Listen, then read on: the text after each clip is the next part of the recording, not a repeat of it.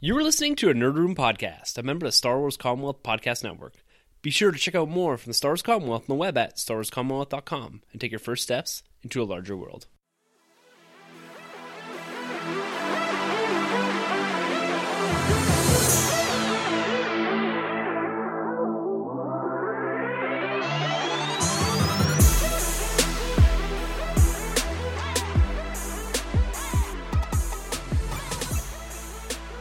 Everyone, and welcome to the Nerd Room. We talk all things Star Wars, Marvel, and DC. This is episode number 104. We'll be catching up on some January news and rolling through those Oscar nominations. I'm one of your host, Tim. I'm Troy. And I'm back. And I'm Sunjay. Welcome back, I just dude. thought I'd throw a curveball at you guys. Yeah, dead air. Nothing like Sunjay coming in and chucking a curveball right off the bat. I know. Nothing can kill a podcast quicker than me. How was sunny Las Vegas, my dude? Um, it was good. It was good. I was just in rehab, and so that's why I was down there, you know, trying to uh, kick that steelbook and DVD collecting addiction. Didn't go very well. No, no. In fact, it was the opposite. You so, relapsed. Yeah, I, I've. Did I ever? Picked up 55 movies down there. Wow. This guy was on us before about collecting legends and black series. Right. I know. It just happened. Um, Americans, you guys don't know how lucky you are collecting movies. So many movies that the USA has that Canada doesn't have. Movies like that are pretty big titles, like you know the new Battle of the Sexes with uh, the tennis Emma crash. Stone. Emma Stone, Yeah. uh, Steve, Steve Carell. Carell. Yeah. In Canada, you could only get the DVD. We can't get the Blu-ray. You can't get the Blu-ray. Makes no sense. Why would That's they even do that? why'd you even put out DVDs at this point in time when you have 4K Blu-ray? It doesn't make sense. Like you might as well put it out on VHS. Like if you're a distributor in Canada, stop putting out DVDs. Like who? I didn't who's think that buying DVDs. They don't put them even in the packs anymore, do they? Uh, some of them come with the DVD, but most of them just come with digital now. Like most recent movies hitting the shelves, surely they only come with like a 3D Blu-ray digital code and 4K now. Uh, they three- can't come with the DVD. They don't even sell DVD players anymore. I don't think. Uh, but they work in Blu-rays and 4Ks. No, good There's point. something called like 4K upscaling where you put your DVD in and then it'll upscale the video to like 4K quality kind of. way. Yeah. Interesting. It's yeah. But yeah, um this Vegas ton of like small stores that are just like in Vegas that are filled with movies that are used and new and I I loaded it up big time. So if I can manage to figure out how to work a camera and a mic, I'm going to shoot a video and go through a rundown of everything that I picked up while in Vegas. So keep an eye out for that because if I ever get motivated to do it, it's gonna it's gonna hit the YouTubes and it's gonna you know clear the airwaves. So what's your count now? Your total count My of countdown of movies now, uh, sixteen hundred and five. down. Wow, that is impressive. I've been slowly dwindling my collection down to about I don't know. I must have maybe about 45 films now. All everything's digital. So I bought more films this past weekend than you own. I think so. Wow, Yeah. that's crazy. I think so. Yeah? Like I'm trying to get rid of the clutter, and I feel like DVDs take up a lot of space. Like I've got DVDs that I haven't watched in 15, 20 years, probably.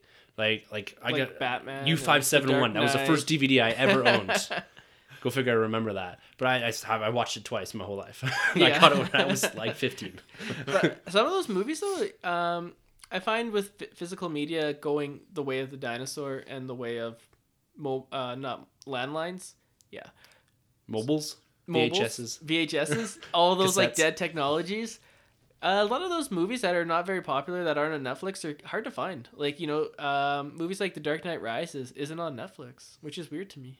Yeah, just not the rights though. But because doesn't WB have their own streaming It's service? coming that soon. It's yeah. coming soon, yeah. So they're saving all that for then. Yeah. Like they're not. Gonna, those are some of their bigger properties that can draw people in, right? Right. Yeah, eventually it'll just be like TV channels, but it'll just be all streaming services. So you'd have to subscribe to probably like an ABC streaming, a CBS, a Fox. Well, Those Disney are all owned by. Disney, anyways. Yeah. So So yeah, coming 2019, Disney streaming service. Yeah, all of that is going to be, including everything Fox. That's crazy. Even Fox News. Yeah. Ooh, hopefully not. no political stuff here. Anyways, guys, if you are new to the podcast, welcome. We kind of jumped right into it there, but like we said at the top, all things Star Wars, Marvel, and DC. And we always like to jump in early on into some collecting, into some comic book talk. And Sunjay, like he had just said, he was just in Vegas collecting movies like a crazy man, like an absolute maniac. That was that was my one response to some of the movies that you maniac. There, I got that movie Maniac actually while There I was go. in Vegas. and you picked up Monster too. Monster, yeah. All Gareth thanks Edwards. to all thanks to you, Tim. I mean, on this podcast, you were saying how it was such a good movie, and I was like, damn, that does sound interesting. so, Check it out. That's what got Gareth Edwards Rogue One. So it's it's pretty decent. Three dollars there you go. on Blu-ray. What a deal! I got it digitally somewhere. I think it might be on Netflix too. Maybe I don't know. ah, whatever. But yeah, thank you for so much for that suggestion, and uh, looking forward to watching it and uh, completing my Gareth Edwards collection. I think he's at what two movies now? Something like that. I'll get something else. Not to worry. Troy, how Yeah, has man. comics and collecting been since Sunjay's been away? Dead. Dead, Dead. I I, still haven't found my way at the comic book store. I'm gonna go probably next week. I'll pick up. But um, yeah, man, it's just been quiet. You know, last time I was here, I think I mentioned I got Blade Runner 2049. Yeah. So I've just been watching that like every day. And uh, other than that, man, yeah, just been chilling. Yeah, Pretty it- low. we're gonna get into this, but it racked up a few Oscar noms too. Yeah. maybe, A maybe a snub or so. Maybe a snub. Yeah, or I think so. Yeah? I think so. But I got one important one. Yeah. Yeah, we'll get there. Okay. Yeah. We will get there. We're going to run down all the Oscar nominations, which did drop today as well. I'm looking forward to talking about that. That's something that we do every single year. We may slide that over to detours this year. Maybe one of the first episodes we actually run down our Oscar nomination pool that we usually do. We kind of do a bit of a beer bet we've done in the past, and we'll just see how that evolves out. But we're going to talk about particularly some of the comic book movies and some of our favorite movies that got nominated in those categories, especially when it comes down to the editing, which The Last Jedi seemed to clean up in a little bit. got Blade Runner 49, Dunkirk, and a special nomination for Logan. But we're going to get into all of that. But before we do that, we're going to talk just a little bit more about comics and collecting here. Because for me, also, comic books have been a bit slow for just this week. I haven't made it to the comic book shop. But one thing I want to talk about here is my wife for Christmas grabbed me some new bags and boards. Now she ordered them off Amazon. I'm not one for change. I kind of like my bolt standard boards and bags. But she went out on a limb, grabbed these for me, and you know what? Change is good sometimes. she picked me up these bags. Now there's no company name or anything like that. Maybe I'll throw a photo up on Twitter. It just says resealable current comp bags. And the key thing there is resealable. When I first got them, I really didn't see the word resealable. But these things are awesome. It comes with like a little strip on the back and you just pull the tape piece off or the cover piece and flip over the bag and your comic book's done. You don't need scotch tape, nothing like that. It opens and closes and it doesn't affect your comic book as you're pulling it back out. Used to, where you have the tape kind of dangling there. In the past, you get it caught in the cover or get Oh, it caught the in the worst. back, and you're just sitting there holding your breath, hoping it doesn't affect anything. But these things totally make that go away. Like it seems like it's such a simple thing, but like it's revolutionary when it comes to bags. Like I don't know how long these have been out for. Incredible. So, moral of the story: change is good sometimes. Are they uh, more expensive than like the normal bags and boards, or Couldn't tell you, but I'm guessing not. Yeah, I can't remember, you know, because uh, I, I did get these. These have been out for a while, maybe two years, Yeah, and I thought they behind. discontinued them. Yeah. So that's why I've given up on these things. My, my comic book store doesn't supply them anymore. But now that I know, I guess Amazon Yeah. is where you pick these things up. So man, I'm going back to uh, Amazon to get these things because yeah, like you mentioned, man, the, the seal at the back is just awesome. Yeah, my only caution on them too is just to make sure you get the air out of the bag before you seal it because they do seal really well. Yeah. I sealed one that had a bit of air in it, and it kind of gave like almost like an air padding, which I guess isn't the worst thing in the world. But if you start to stack those up in a box, it's gonna take up a lot more room than just your normal flat comic books. Yeah. interesting? Yeah, so it's pretty cool. Then outside of that, it's you know collecting. It's I'm wandering around the Black Panther aisles. I've seen a lot of Erik Killmongers. Yeah. I'm I'm, I'm out. I'm not doing You're legends. checking out? I'm checking out. No Iron Man. Nope. I haven't. Seen, No. well, I haven't really. I mean, seen the Iron Man. Oh, okay. But- all new, all different, man. I'm, I'm, I'm pulling back Yeah. on the legends here. I finally put my foot down about Black Panther. Nice. No legends. I'm waiting this out to Infinity War. That's a good call. Yeah. Yeah. They were all in Vegas. They had the whole line there. So Did you yeah, you sent me a picture of everything yeah, you saw there, right? Yeah, it was Yeah. pretty cool. They had the uh, two pack two. It was like uh, Klaw and I think Black Panther. Yeah, those are a comic book one, right? Yeah, Yeah. And then they had like Black Panther, uh, I think Submariner, uh, Iron Man. Yeah, he had the beard, right? Killmonger. Yeah. Namor. Yeah. Yeah, yeah. Yeah. Gotta love the scruff. Yeah, it was pretty cool. I, I I was actually this close to getting Black Panther, but I was like, Sunjay, like you know your addiction. If you get Black Panther, then you're like, well, it'd be cool to have the whole Infinity War lineup. So then I'd get Iron Man, Cap, then I'd probably have to get Thanos, and I was like, that's like five hundred bucks. So I, a I, I put it dark back. path to walk. I put it back at the last minute, but this close. Yeah. It looks so nice though. They are gorgeous figures. It's Yeah. very difficult to turn them away, but it's just the price point. You know, Yeah. it's I can justify with the Black Series, and you know what? Like, I'm gonna justify with Infinity War, but Yeah. More of a pick and choose line now. Yeah, for me, the game changer was um, the technology and the face sculpts now. Because from the Civil War line and now with Chadwick Boseman's face, because now they're so much better with those paint, Yeah. the 3D printing. So that kind of won me over. But I'm only sticking to the two figures, Iron Man, because I love that armor, and obviously the the latest Black Panther. Yeah. Yeah. Well, Nice. there you go. I'm hoping that we get a run of Black Series figures here in the not too distant future and kind of pick up on collecting here because overall it's, it's been great. Like I'm catching up on comic books and like I said last week, what I've been kind of just going on about for the last few podcasts is that 2018 has been great stuff Yeah. so far. You've had a ton of fun collecting steel books and videos. and we've both been getting back into comics and everything like that. So yeah, it's great. I'm loving loving it right now. Loving nerd. Oh, speaking of comic books, sorry. Um, Action Comics 1000. Yeah. Michael Bendis is going over there, and Superman's briefs are coming back. He's putting Is the red Bendis doing undies. Justice League?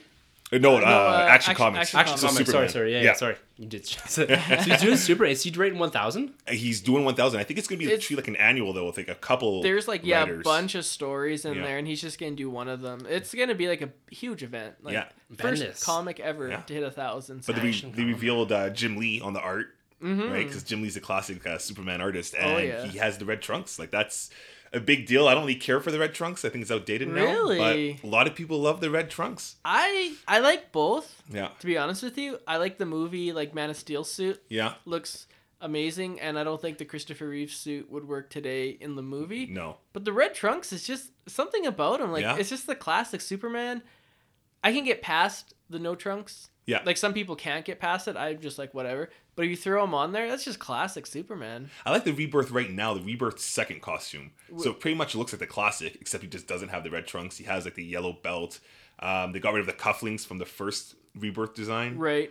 Um, but I guess a lot of people like the red because it balances out a lot of the blue from the chest to the legs. Yeah, but it Yeah. dates it so it much. dates it so much. I know. it. I mean, but Superman is Superman. Like he has a strongman, right? The circus strongman look. But doesn't Spider Man have that? Like he Oh, ha- he has like the blue trunks or something? No. no. No, exactly. Spider Man's never been rocking the. uh He's never been rocking the, uh, the undies on the No, other side. No. Weird. Okay, man. I, I don't know. No, I it's thought just been Superman and Batman, and I don't even think Sentry. Sentry just was just. Uh, Sentry and like Hyperion have the the big high waisted Yeah, that's right. ones. What's Yeah. a diaper? yeah, I mean, I don't know. It's just something cool about seeing Superman with the trunks on. Uh, hopefully, it's a permanent thing because they can't just keep changing it. Yeah, because they've changed it already three times. Well, this will be the third time Well, with his rebirth relaunch. yeah. That's a lot. the thousands comic kind of justifies going back to an original suit. Yeah. I would Yeah. think. Yeah. Ah, it's crazy that you're gonna have Bendis walking over there. You know, he did Avengers 500 when he first came onto Avengers, right? Yeah. Did some big things. Yeah, and some, Spider Man, Yeah. Ultimate Spider Man, killed Daredevil. off Ultimate Spider Man, and Daredevil, Is, Jessica uh, Jones. Bendis is say Bendis comes over. He's writing Action Comics like part of 1000. Say he takes on Justice League full time. He's not. I know he's doing it, but I can't say who it is. Insider. just just say he is. Would you, Tim, be more inclined to pick up Justice League because you like Bendis's writing, or someone like Hickman? If Like he if, came if over, Hickman, yeah, for sure. you th- he was like the one guy. Like if he came over, you'd be like, yeah. The I'm problem, the only problem with Hickman is that then I'd be committed to a long run because he's he's a long form storyteller. Mm-hmm. He doesn't tell. Bendis can do quick, short arcs, and Bendis is also a writer. He spent a lot of time in the 2000s there writing into events, and so he has the ability to plant seeds and run through issues pretty quick. And he's also a type of guy. You know, he's always on three or four comics. Mm-hmm. And so he has a mind that can handle ensemble, can handle multiple characters, and even characters in in different type of situations. Like you're Yeah. looking at, he's written Guardians and Daredevil and Spider Man and Iron Man, Yeah. and Avengers, everything, right?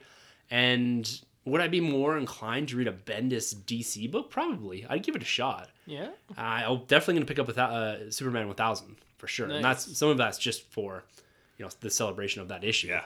This is something I want to get my hands on. But yeah, I, I would say so. Hickman too.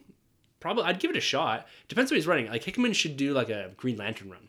That'd be cool. Ooh. Yeah. Yeah. That would be really cool. Yeah. Yeah, like a long form Green Lantern run. He did a lot with Infinity and, Yeah. and that whole Avengers New Avengers stuff that he did in 2013, 2014. Yeah, when they had to get bigger, basically. Yeah, yeah. and they kind of he did a lot of more cosmic stuff. He did. and I think he could handle something like that because having never read Green Lantern, but having kind of this perception of what they should be in my head, Yeah. I feel like Hickman writing something like that may get you down a path where you're telling a much grander story, but having the ability to focus in on like Hal Jordan and a few other characters while also building the universe around it. I think that could do wonders for something like Green Lantern. Like my only basis really is the film, Yeah, it's unfortunate. and I'm sure there's some great stuff out Geoff there. Johns running. Geoff Johns Yeah. run. I'm actually going back on Green Lantern because he's fighting Zod in the next issue.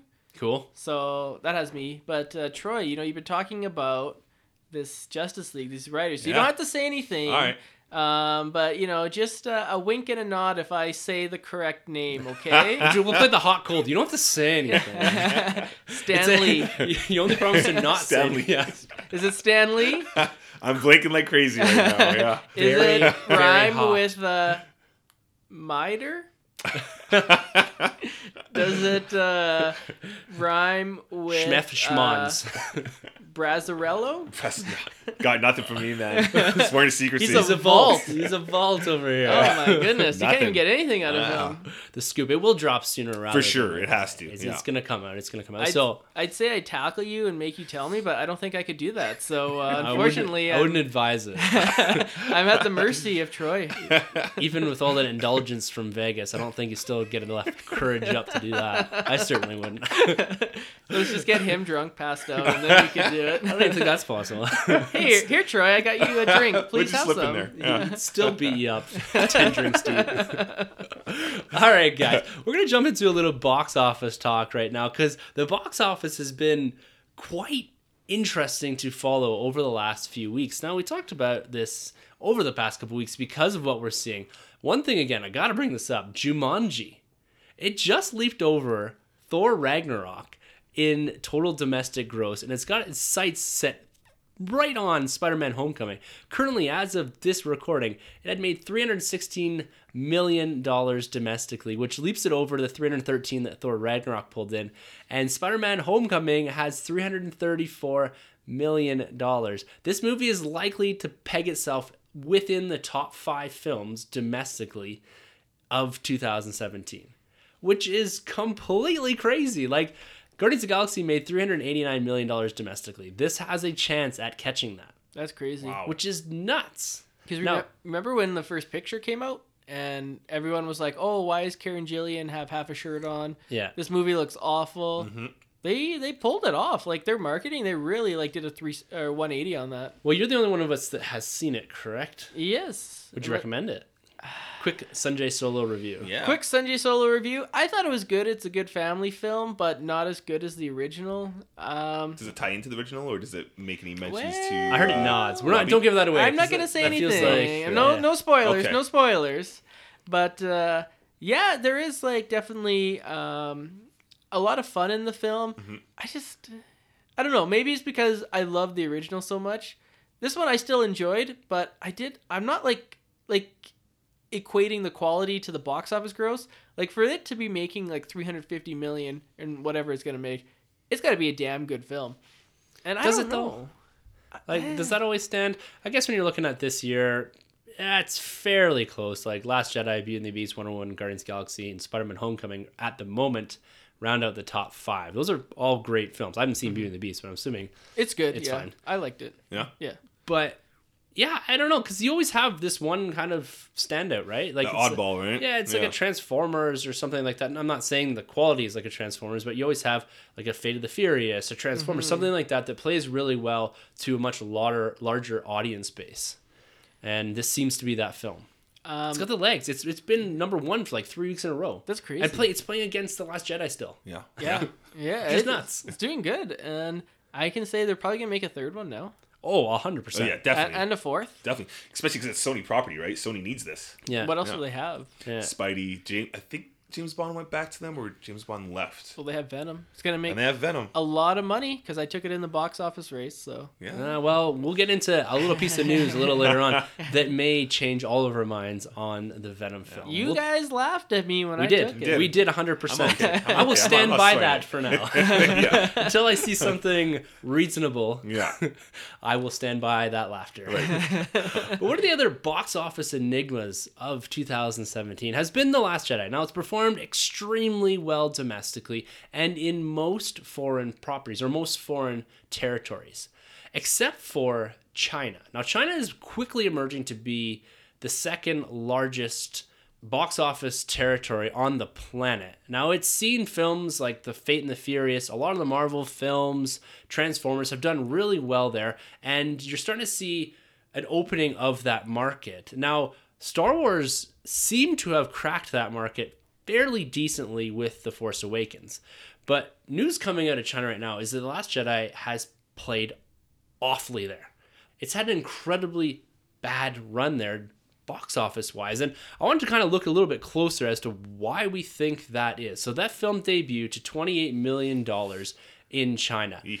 its second weekend it had a 92% drop and doing just 2.4 million dollars Are you serious? which is incredible That's like, room numbers. Yeah. Exactly.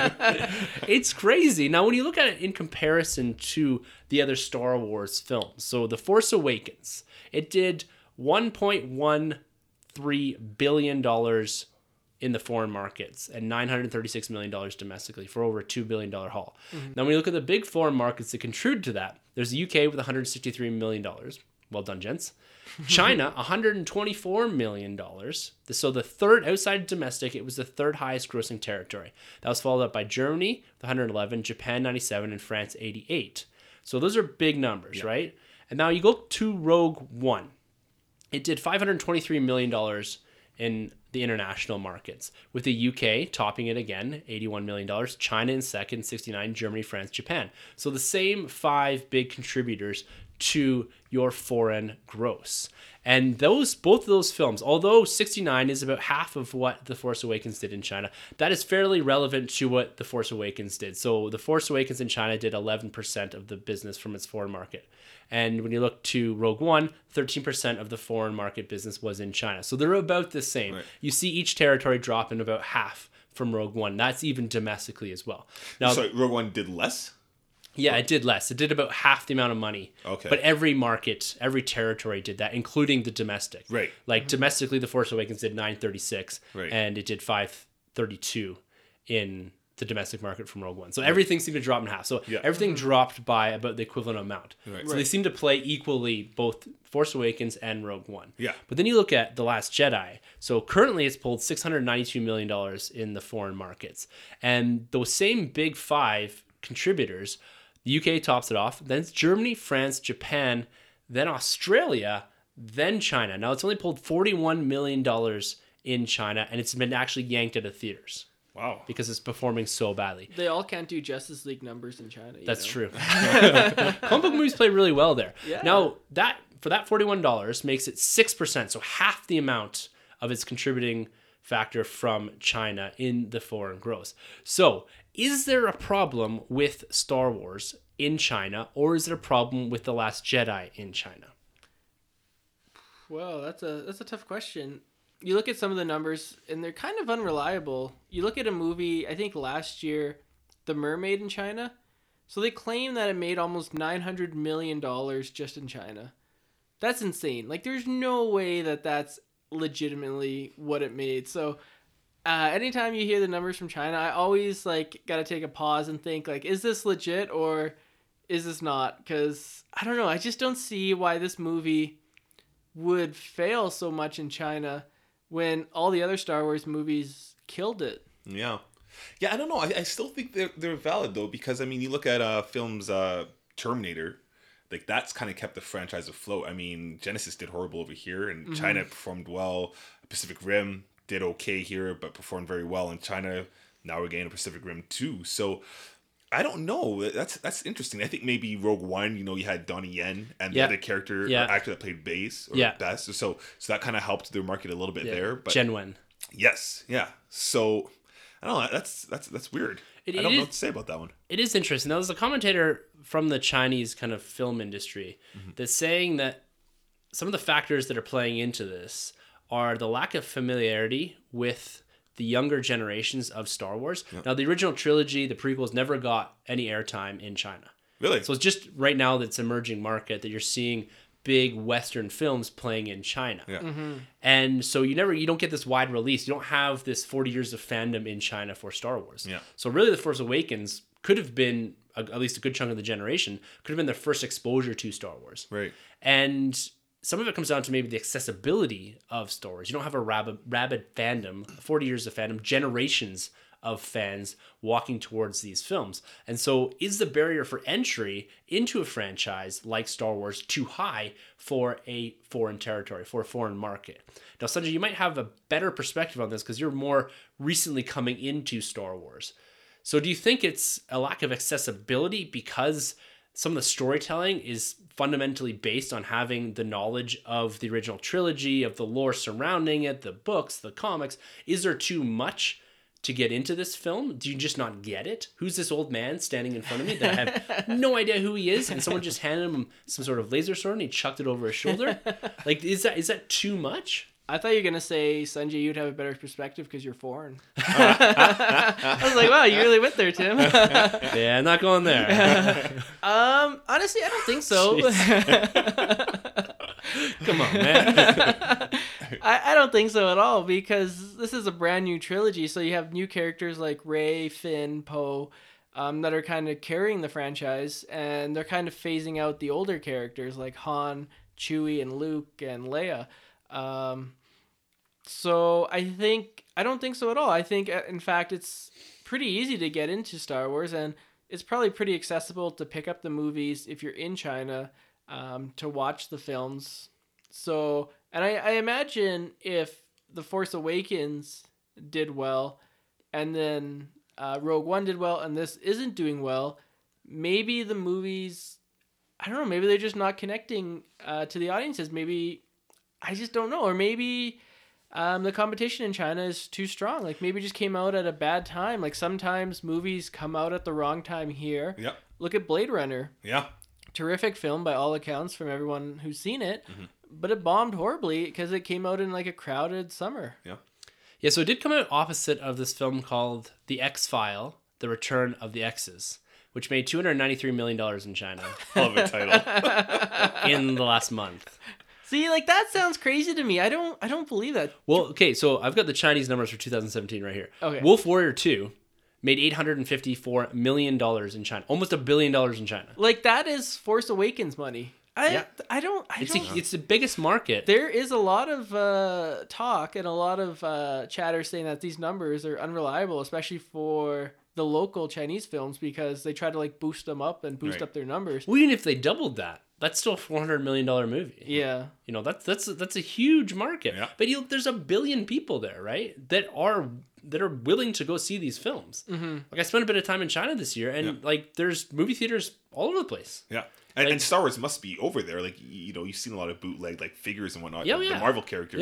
Yeah. Yeah. Same Star Wars characters, I'm sure. Is Yeah. it maybe a case of bootlegging? You brought up bootlegging. Yeah. Maybe are they bootlegging the film? So I don't know that if you could bootleg out that much money. Like to the don't point where it drops That's a lot. ninety two percent. You think uh, word of mouth? Like this is the most divisive Star Wars film ever. That's true. I, I don't. It's it's curious because you look at how Force Awakens played there, right? It- So they're familiar with this set of characters, Right. Even if you're not familiar with who Luke Skywalker is, Yeah. I think you can still get into this film because it's centered around Rey, Finn, and Poe and Laser Kylo, swords. right? Yeah. And Snoke's a relatively he's a new villain.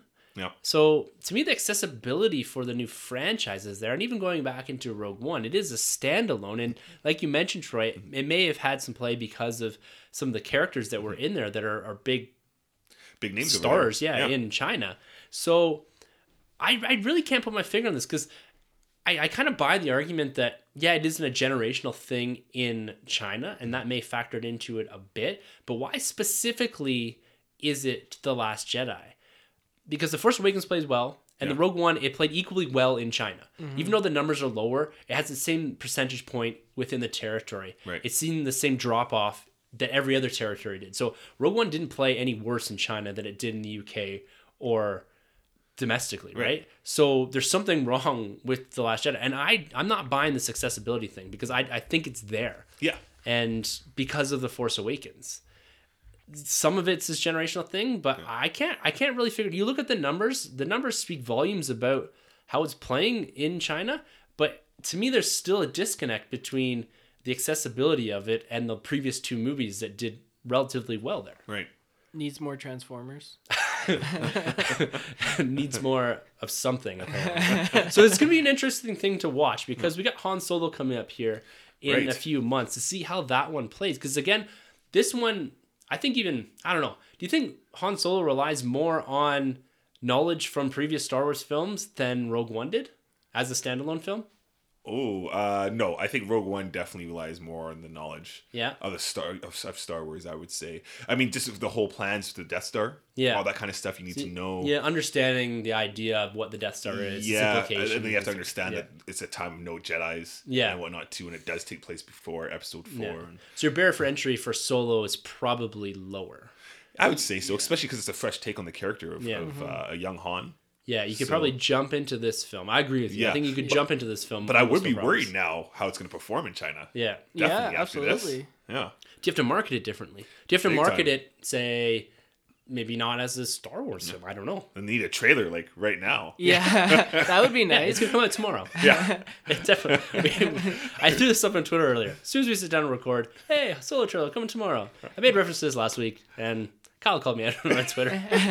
but I figure if I keep saying it, it's eventually gonna happen, right? you, you never know. Tim will call an emergency meeting. He'll have like a little like nerd room signal in the sky, like the bat signal. Be dope. Pretty sick. Yeah. and then we all assemble to watch the Solo trailer. but anyways, I, f- I find the, the Chinese market is an incredible thing to watch right now.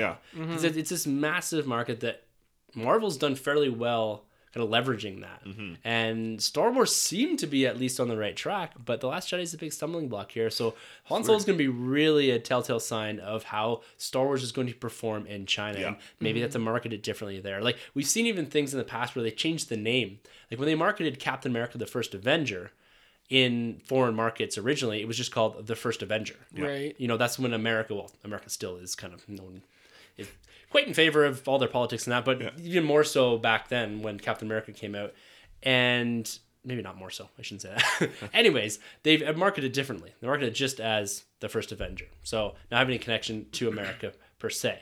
And maybe they have to go that route in China. Yeah. Maybe they have to market it a little bit differently. Something else, Han Solo, or I don't know, something like that. Right.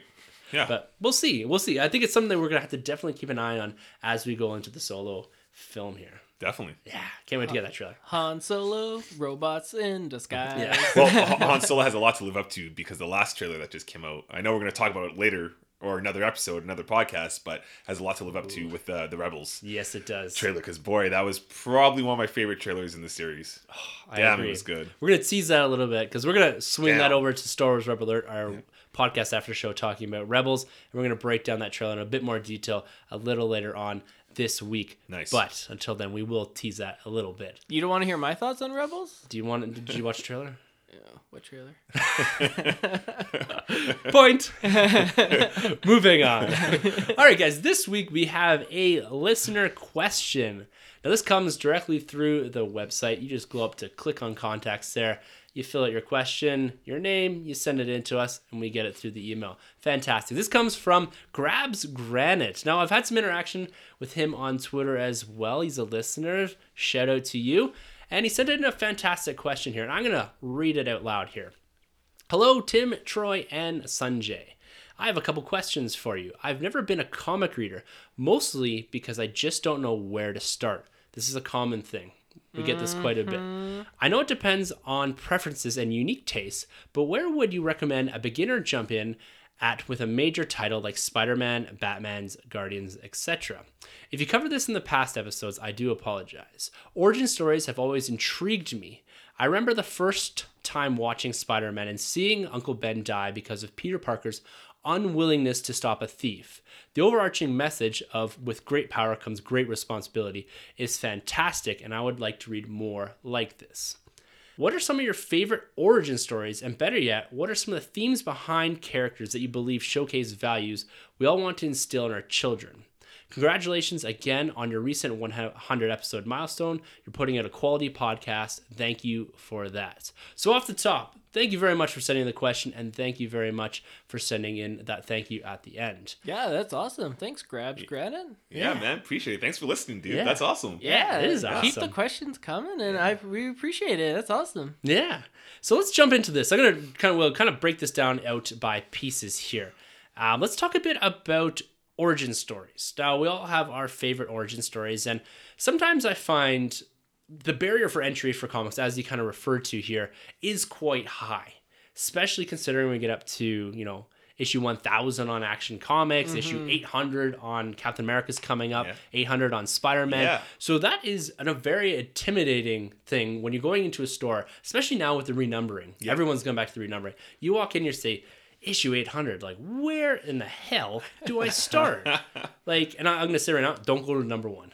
No, On no. any of yeah, no one's first comic is the number one. Never, never. You got to That's jump into something that's familiar. That's going to be like kind of my first recommendation. When you're looking at origin stories, you want to jump into something familiar. And the most familiar thing right now comes from the films. Yeah. The characters that you know from the films and some of the stories that you know from the films.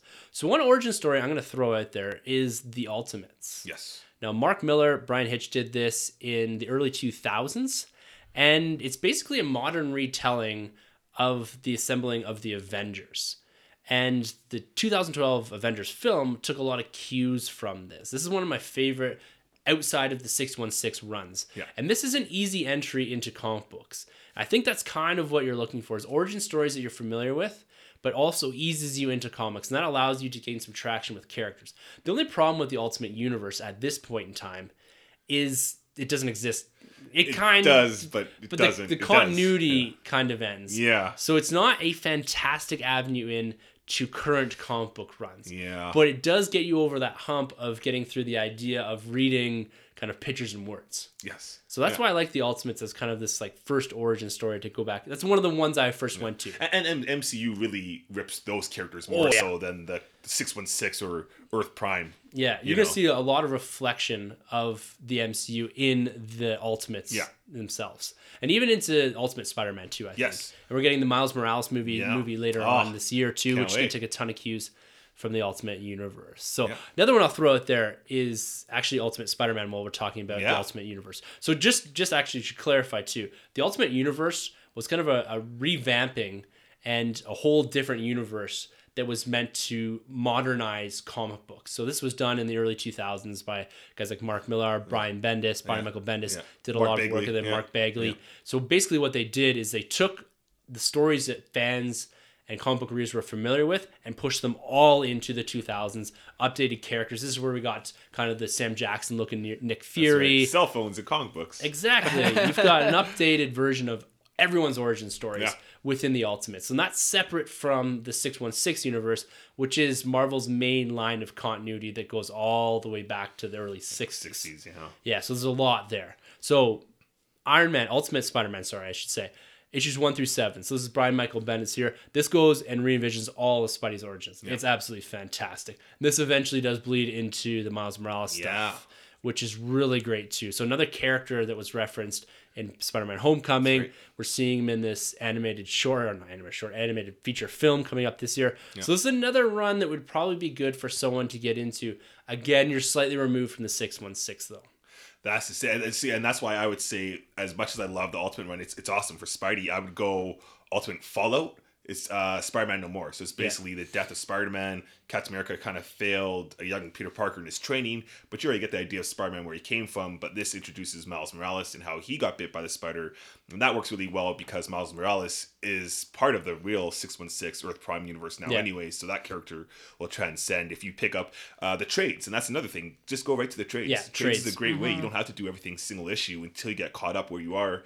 Then you can start peeling into the singles issues because that's Yeah. what I had started to do with the Ultimate Universe actually. Yeah, and I've even gone back into trades. Yeah, it's, it's great. Yeah, it's a much easier way, it's a compact way, and it gets you full story arcs too. Yes. So you're not chasing single issues. So going into a trade, I think the Ultimates is split up into two trades. Oh, okay. You can do stuff like even another one I have here is Extremis from Yes. 2006, Warren Ellis. So this is him going back and retelling and updating Iron Man's origin within the 616 universe. Mm-hmm. So this was done in I think 2006 through 2007. It's the first six issues of Iron Man Volume 4.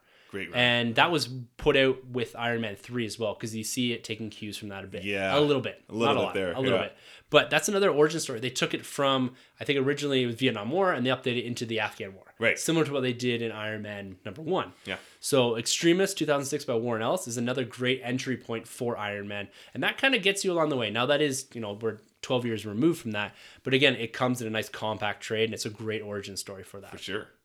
Now, what about Batman Year One, slinging over to the DC side? Now, this is done Frank Miller, 1987. This is quite old, but this is kind of the definitive version of Batman's origin. I've read this. You can get this on trade almost yeah. everywhere. Oh yeah. For It- sure. It's a great story, and Batman So cool. Begins, the Nolan universe, took a lot of cues from this as well. Big time. Yeah, Big time. absolutely. I mean, before Batman Year One, the Batman was the Adam West version. You know, the campy him going out in space and fighting T Rexes and weird stuff like that. Um, you know, Mark is Mark Miller. Greg Miller. Or, yeah. No, Frank Miller. Frank Miller, sorry. Sorry. Greg. Thinking of Greg something. Yeah, yeah. It's Greg Miller, his brother. The one DC guy yeah, corrects something. I got you. Don't worry. it's Frank Miller. Yeah. So Frank Miller, he, he came back and he's like, you know what? I'm gonna bring Batman back to his roots. He's a dark character. He belongs in the night. He belongs terrifying criminals, and he's a detective. And he goes back and he reinvents Batman, and it's the Batman we all know and love today. Without that run, we wouldn't have got Batman '89. We wouldn't have got the Nolan Batman. We wouldn't have got the Ben Affleck Batman. So every Batman owes something to that comic book. Yeah, Frank Miller really toning it down there. hundred Really taking the dark side of Batman. I, I really, really like that story. It's a lot of fun. 100%. Yeah, and just because you asked Guardians of the Galaxy, I'm not going to talk about this because I've talked about this in the past. but go back to Annihilation 2007. You get it in trades. It's a great, great entry into the cosmic universe, and that'll take you right through into Guardians of the Galaxy Volume One, which happens in 2008 by Dan Abnett and Andy Lanning. And they really constructed the Guardians of the Galaxy. The modern version that you're seeing in the films right now came out of Annihilation into the 2008 Guardians of the Galaxy Volume 1 run. Now, single issues, those are very difficult to get, but you can go to chapters and grab that whole run now on the on the shelves. From I'm not sh- so sure about Annihilation. Might have to go skip to Amazon for that. But Annihilation Volume One, Annihilation Volume One, Volume Two, Annihilation Conquest, and then after Annihilation Conquest issue number six, that's the origin story of the Guardians of the Galaxy in the modern comic version. And then peeling out of that is a Guardians of the Galaxy Volume One, which I think is a 25 issue run. Absolutely fantastic. Even coming out is Nova, the uh-huh. Richard Rider, Dick yeah. Rider, the Richard Rider run. I think it's like 30 some odd issues. It's also really good. So if you want to bury yourself in cosmic, definitely check out Annihilation, Annihilation Conquest, Guardians of the Galaxy Volume 1, and uh, Nova as well. Nice. So it's awesome stuff. Now, part of his last question here, talking about origin stories, kind of walk through a few there. Now, what are some of the themes of characters you believe showcase values we all want to instill on in our children? He made reference to with great power comes great responsibility coming from Spider-Man. Now, what are some of the other kind of main themes of characters or characters that kind of project something that you like reading? Oh, I would say if someone has the same name as your mother, if they have the same name, then you should definitely be best friends. It definitely matters. It definitely matters. Absolutely. If you have someone and their mo- and your mother and their mother don't have the same name, don't even be friends with them.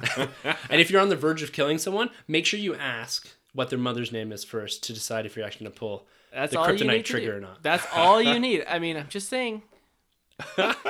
Um, I like um, you know, I'm I'm a Nightwing guy, and um, even though this originally um, originated in uh, the Christopher Nolan verse of Batman, why do we fall to pick ourselves back up? I, I love that line, and they later later on used it in um, I think the New Fifty Two run when Dick Grayson was killed off in Forever Evil, and then he came back as an agent, and him and Batman are training, and Batman basically. You know, kind of goes over Dick Grayson's new mission to become a, a secret agent, and Batman uses that line. You know, why do we fall to pick ourselves back up? So Yeah. I really do like that line a lot, and I think it works hand in hand with everything, right? Yeah. So Definitely. that's one I'll stick with. Yeah, I'm gonna swing over to actually Civil War. This is coming from Captain America, and it's more of a theme, and I can't remember the exact lines, but it's not to be afraid to disagree with someone when that feels like where the world is pushing. So you look at how Captain America went. Like he was the man that usually lined up behind the government, lined up behind what was being told to him as a soldier. But you look at Civil War, and he does the exact opposite of that. Yeah. He's doing what he feels is right. So that's that's more following that altruistic, that heart, what you think is better for you, what do you think is better for the greater good. And I've always liked that theme kind of buried within Captain America. That he's willing to sacrifice himself Yeah. for the benefit of the greater good or for what he believed in. So standing tall against maybe some sort of oppression or something like that. We're seeing a lot of that in modern society. Yeah. And I, I kind of always throw back to Civil War and that and Captain America in particular. Captain America is my dude. I always loved this altruistic nature of him. But that's one of the things that's key that's a character that was written differently in that run. Right. You would expect those roles to He have been reversed. Yeah, as a curve. And yeah. you go into Civil War, the comic book run, and it's Captain America taking the opposition to the government. And I really, really like that. Yeah. You see that embedded in Captain America Civil War film as well. And that's something I always come back to. It's not something that I would particularly like push really hard on someone, but just having that in the back of your mind that it's okay to disagree. It's okay to have an opinion that differs from others. This is what leads to change. This is what Yeah. leads to positive change. And that's kind of one of those themes that I always loved about Civil War there. for sure. Nice. Um, well, the one, not one specific character, but a lot of comic book characters like Spider Man, Superman, they always put the needs of the many ahead of themselves. So you know, a lot of times in the animated series, Spider Man would like have a hot date with uh, Mary Jane or Gwen Stacy. Stacy, uh, but he would, you know, he, he could have like stayed or used his powers to impress the girls. But then there would be like a crisis, and he would always leave and deal with that. It's a big theme in Spider Man. Oh, yeah. yeah. Oh yeah. So yeah. you know, putting um, the needs, he could have easily just ignored it and just went on his merry way and just uh, satisfied his needs, but he uh, helped other people out, and that's just something you know, always looking out for other people, even if it uh, affects you.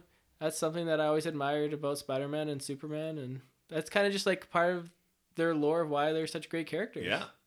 Yeah, you see, that's a big Big time. theme in Spider Man Homecoming. Oh yeah, definitely. It takes off from the from Homecoming. yeah, they they capture that pretty Yeah, well. It was awesome. Yeah. Yeah. Awesome. Yeah. Anyways, guys, grabs Granite.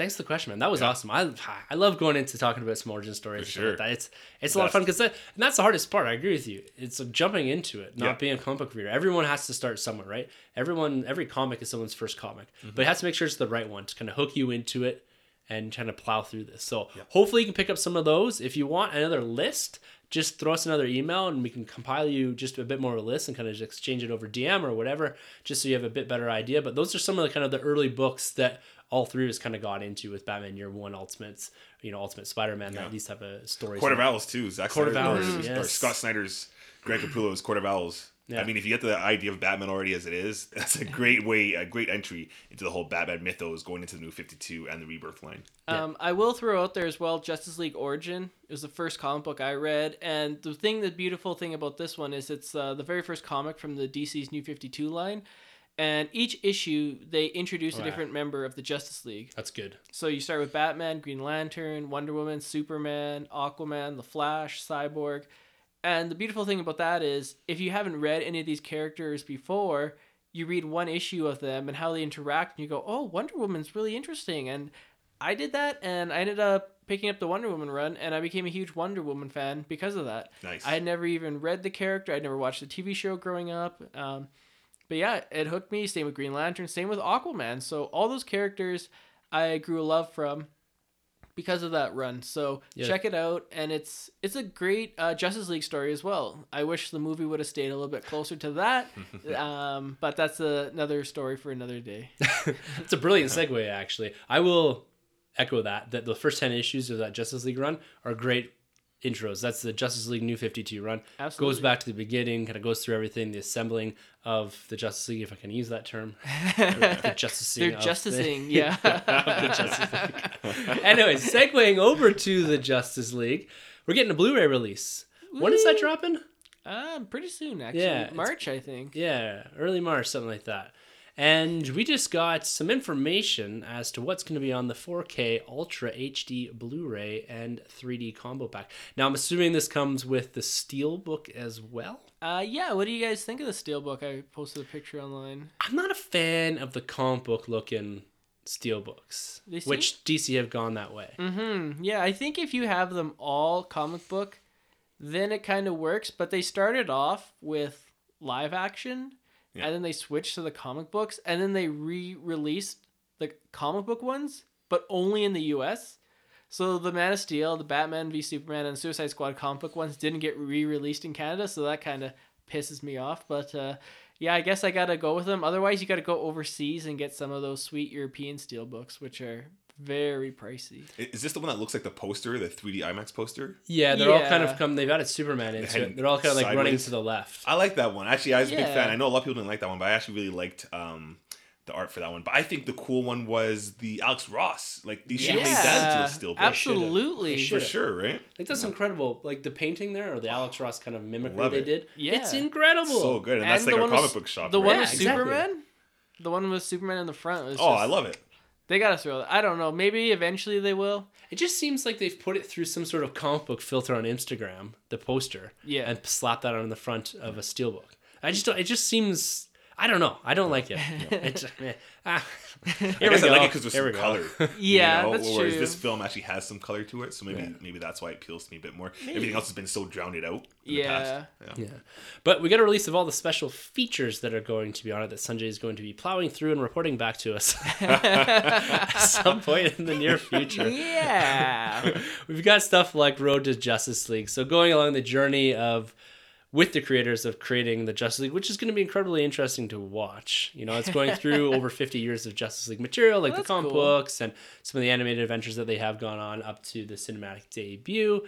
Heart of the Justice League going through kind of the heart, soul, mind of the Justice League and the individual cast characters, including the Trinity. Some of the technology that they use for Cyborg's alien tech, which I'm assuming is a laptop somewhere.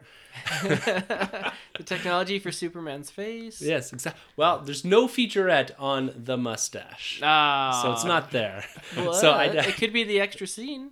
no. So that's that's the big thing here. You, you get a bunch of stuff about new heroes going through each individual character and walking through with the actor. So kind of your bulk standard special features for a big comic book movie. But the one promise here is the return of Superman. There is a bonus scene that is not seen in theaters. Now, speculation has been running rampant, and I think this is just going to be the you're not wearing your ring scene. Because that wasn't in the film, and that was one of the pieces of marketing that I absolutely loved, Yeah. and it's not in there. So I'm that's my guess for this bonus scene with the return of Superman. There's a lot of scenes in the trailers that weren't in this film. Yeah, but wait- unfortunately, But centered around the return of Superman? Like what else wasn't in there? See, see, I was thinking maybe it could be the black suit, and the only reason why I say maybe the black suit is because in the trailers, because you mentioned the trailers, there's a lot of stuff we didn't see, and in the film, and we do see a moment with Alfred when he's like, "They're waiting for you," like or he says something about hope. Oh, hope Yeah. arrives, and I have a feeling maybe he's talking to Superman because we saw the cape, and we also see it looks like that hologram. Yeah. was possibly his costume, so maybe he was designing a new one, Maybe. which maybe it could have been the black suit. So maybe they're in the cave, but maybe we'll get something brief there because that fight scene with Superman without his shirt looks super CG. Yeah, and that Yeah. when we You did a review, we talked about that. Yeah. like it looks like they peeled something off of him. exactly. Mm-hmm. Like it Yeah. looks exactly. funny. right. So that's why I just I don't know piecing all those things together. That Alfred scene, I definitely feel like that's Alfred talking to Superman. I think that Alfred scene is him talking to Lois Lane. Oh, oh Like he told me he, when he says he told me you'd show up, and he's talking, and then he because he's in his car, right? My guess is he got Lois Lane in that scene Oh, right. after Bruce Wayne contacted, him, and then he his shows up with the car yeah, at the fight, That's right? right. Yeah, That's so I think right. that. But with the hologram's another one. Right. Ah, okay. okay, Yeah. okay. Yeah. Yeah. Yeah. See, I think it's the scene with the Flash in the trailer where he like presses the glass and it breaks. Oh, Because I've been hearing some stuff online about how there was a scene where the actress that was supposed to play Irish Iris West in the Flash solo film, uh, Kiersey Clemons, I think is her name. Um, so she was cast, and there the scene was supposed to be where Flash uh, breaks through the glass and saves her from getting hit from a truck. Um, there was like a car accident, and he like grabs her in midair. And one of the head supervisors of the special effects actually posted uh, the beginning bits of that scene online when the movie came out, and I watched it. And so I think it's going to be that scene because I had heard rumors that WB is actually putting the finishing touches um, on that scene. So that's going to be my guess. It's going to be Flash saving Irish West. Iris West. Irish wish. I was doing a little bit of my room there. Iris West. I don't know. Well, I- I'm I'm partially excited to see this. I think it's a whole bunch of build up for nothing. Yeah. I just, I just don't know why you don't release the Zack Snyder The cut. Snyder cut. That's Extended bullshit. cut? I mean, Because they're tired of everyone saying you can't release a film into theaters and Yeah. then release the actual film I think three so. four months later. but think Yeah. about Batman v Superman killed it at home box office. It made like eighty million dollars. it did make it better. Yeah. I mean, and That made it added better. But I. I don't feel like this film was that bad. Like I don't think there's a version out there that could be that much better, except for a couple scenes that could be missing. Ah, I don't know. Maybe there is. I Maybe mean, there is. just give it to us. This man, without Zack Snyder, I mean, look at how good Batman v Superman did, Man of Steel did compared to this. Like, Man of Steel made more than this, and that's what five years old, six years old, and it just had Superman. yeah, and but I don't. I don't think they're even banking on uh, Blu-ray sales anymore. I mean, nobody does, right? Some, Except for some of them do. Except for yeah, Mr. Movie Rentals. some of them actually do really well. Good Like, name.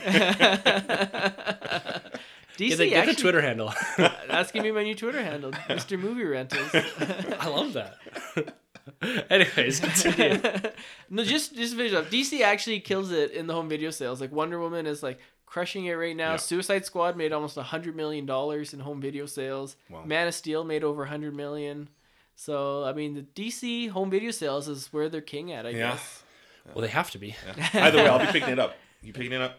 I already have the Yeah, steelbook you on already got pre-order. Tim, you're I'll buy. passing on Uh, this. or- yeah, I'll definitely. I'm not buying it. I may buy a digital copy off of one of you, but I'm not not buying the steelbook. I'm not spending forty five dollars on this film. Not because I didn't like it. Like I like the film. I gave it a recommend, but I've really cut back. Like I buy almost exclusively just Star Wars films. Not even the MCU films. I haven't bought them all recently. I just been buying the digital codes. on Star Trek. like I didn't get Thor Ragnarok. I'll get Infinity War, of course. Yeah. I'm kind of just zoning in on Star Wars and Avengers films, like the Yeah. buying them like outside of the digital copies, just to have mm. those steel books. Yeah. So that, that's kind of where I'm sitting. The new with that. Star Wars steelbook is fantastic. Yeah, it's awesome. It's the I'm one of the IMAX posters or something. Yeah, Yeah. that's how a steelbook should be. Yeah. Like this epic, like embossed IMAX photo Yeah. or something picture.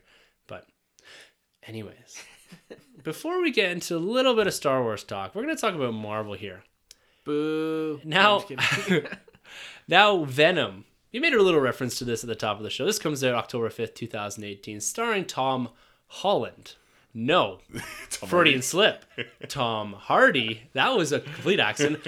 But in light of that accident, Tom Holland is now rumored to be in the Venom film. Now, Jon Schnepp, the director of Death of Superman, lives. What happened? Yeah, what did great happen? film. Great film. Have you seen it? No, I haven't. Uh, bits. bits It it. made me want to watch that movie with uh, Tim Burton and Nicolas Cage. Like he actually is like, yeah, this movie would have been legit, and I think it would have been amazing. Oh, glowing review for that film by Jon Schnepp. he's made reference recently to Spider Man being in Venom.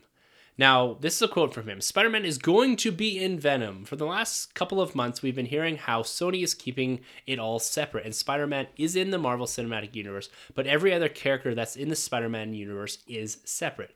All I'm saying is that Spider Man, and I'm talking about Tom Holland's Spider Man, is going to be in Venom. So that's pretty definitive. Now, he's come back and re clarified that, saying that Tom Holland was on set filming scenes on Venom for at least two days as Peter Parker. Okay, so I'm not saying Spider Man is in the film. When I say Tom Holland's Spider Man is in the film, I'm saying Peter Parker is in the film. So he seemingly is confirming that Peter Parker, Tom Holland's Peter Parker mm-hmm. from our beloved MCU, is going to be making an appearance in Venom. Now, what does this mean for Venom?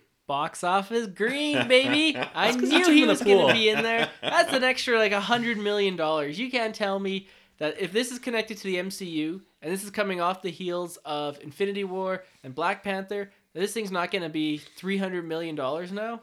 This thing's going to be huge. It will help. It. I mean, Spider-Man did a pretty good, pretty good job in 2017. You throw that on the back end of Venom, it, it'll, it'll bump it up. It'll Yeah. bump it up. But you ha- it depends how they market it too, right?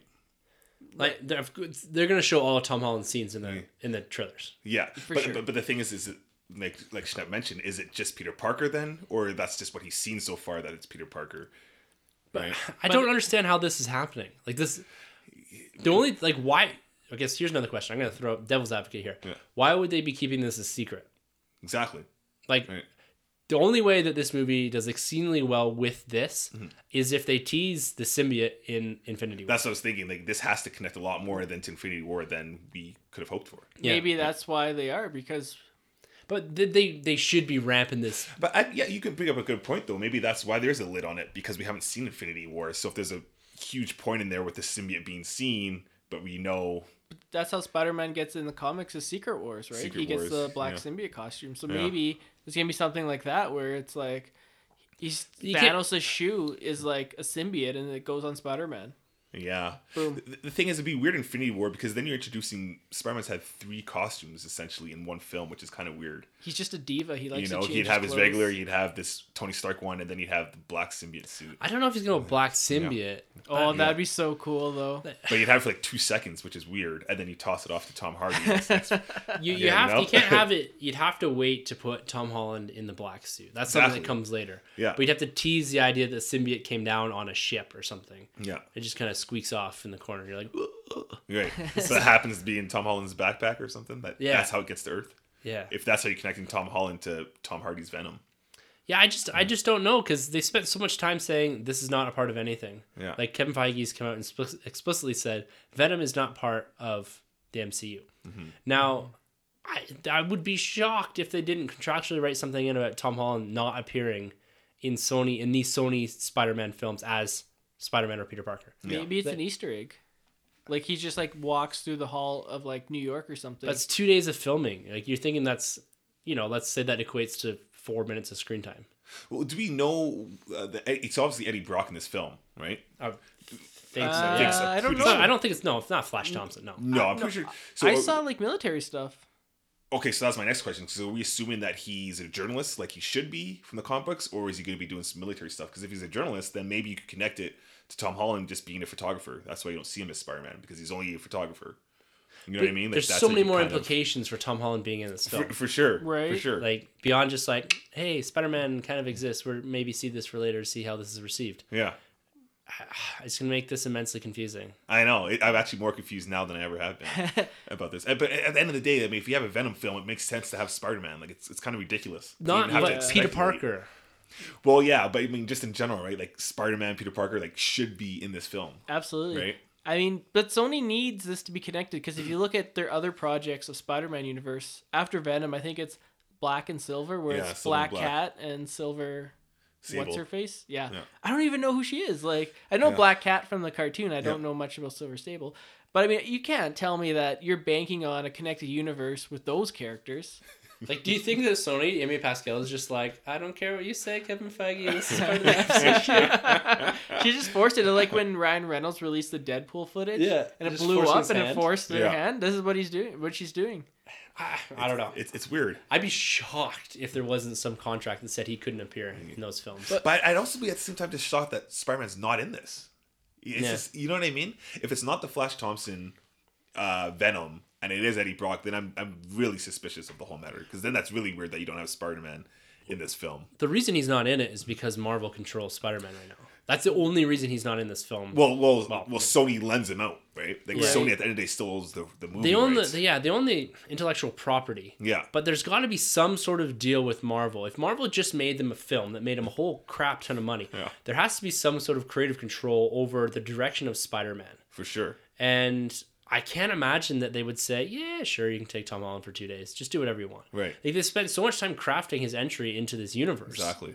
and the timing of it in Civil War and Homecoming doing really well, and then you got a movie in 2019, Right. right? Like in July of 2019, you got the next Spider-Man. So we have Spider-Man like 2017, 2018, 2019 twice, Yeah. right? Unless they treat it kind of like Netflix, where it's like you know, like it's MCU connected, adjacent? but it's not. You know. Oh, okay, And like yeah. Tom Holland is like the Battle of New York, in a sense, in in that world of of Yeah. Spider-Man ragtag characters. I don't know. You know? It's it's interesting. It's gonna Yeah. be. It's another one to follow. Like, Yeah. I know you're banking on it for Yeah, you need the one. box office. Purely back. selfish reasons. Did you hear that uh, Black Panther is supposed to be really bad? Don't go see it, folks. And uh, You got that. You got that. Yeah, I got that one. That's I Yeah. got first that one out of the gate. You took Jurassic World. Yeah, because Yeah. you started off, so you got I- Han Solo. Yeah. I got Oh, Black yeah. Panther. I'm trying to think of like my first big movie out of the gate. I think I took Deadpool too, didn't I? I don't remember. I don't know. I I guess it's all don't recorded. Yeah, we written gotta go somewhere. back. Anybody out there listening that remembers, please. I have it written down here somewhere. Did you guys see oh, the latest rumor for Spider-Man 2? Spider-Man Homecoming 2. No, I don't think it'll be called Homecoming 2. It's just the sequel to Homecoming. What? That is supposed to be set in Europe. It's like a I did hear that. I I heard they're casting a, a, uh, a Europe actress, a European actress for Gwen Stacy, supposedly. That's Thomas what I heard. Thomas Holland, you're abroad. it's like Euro Trip where he just Yes. goes around. ah, yeah, I did. I did see that too. One of the cool things I've seen, I think it was Miles Morales. Did they had him in Houston?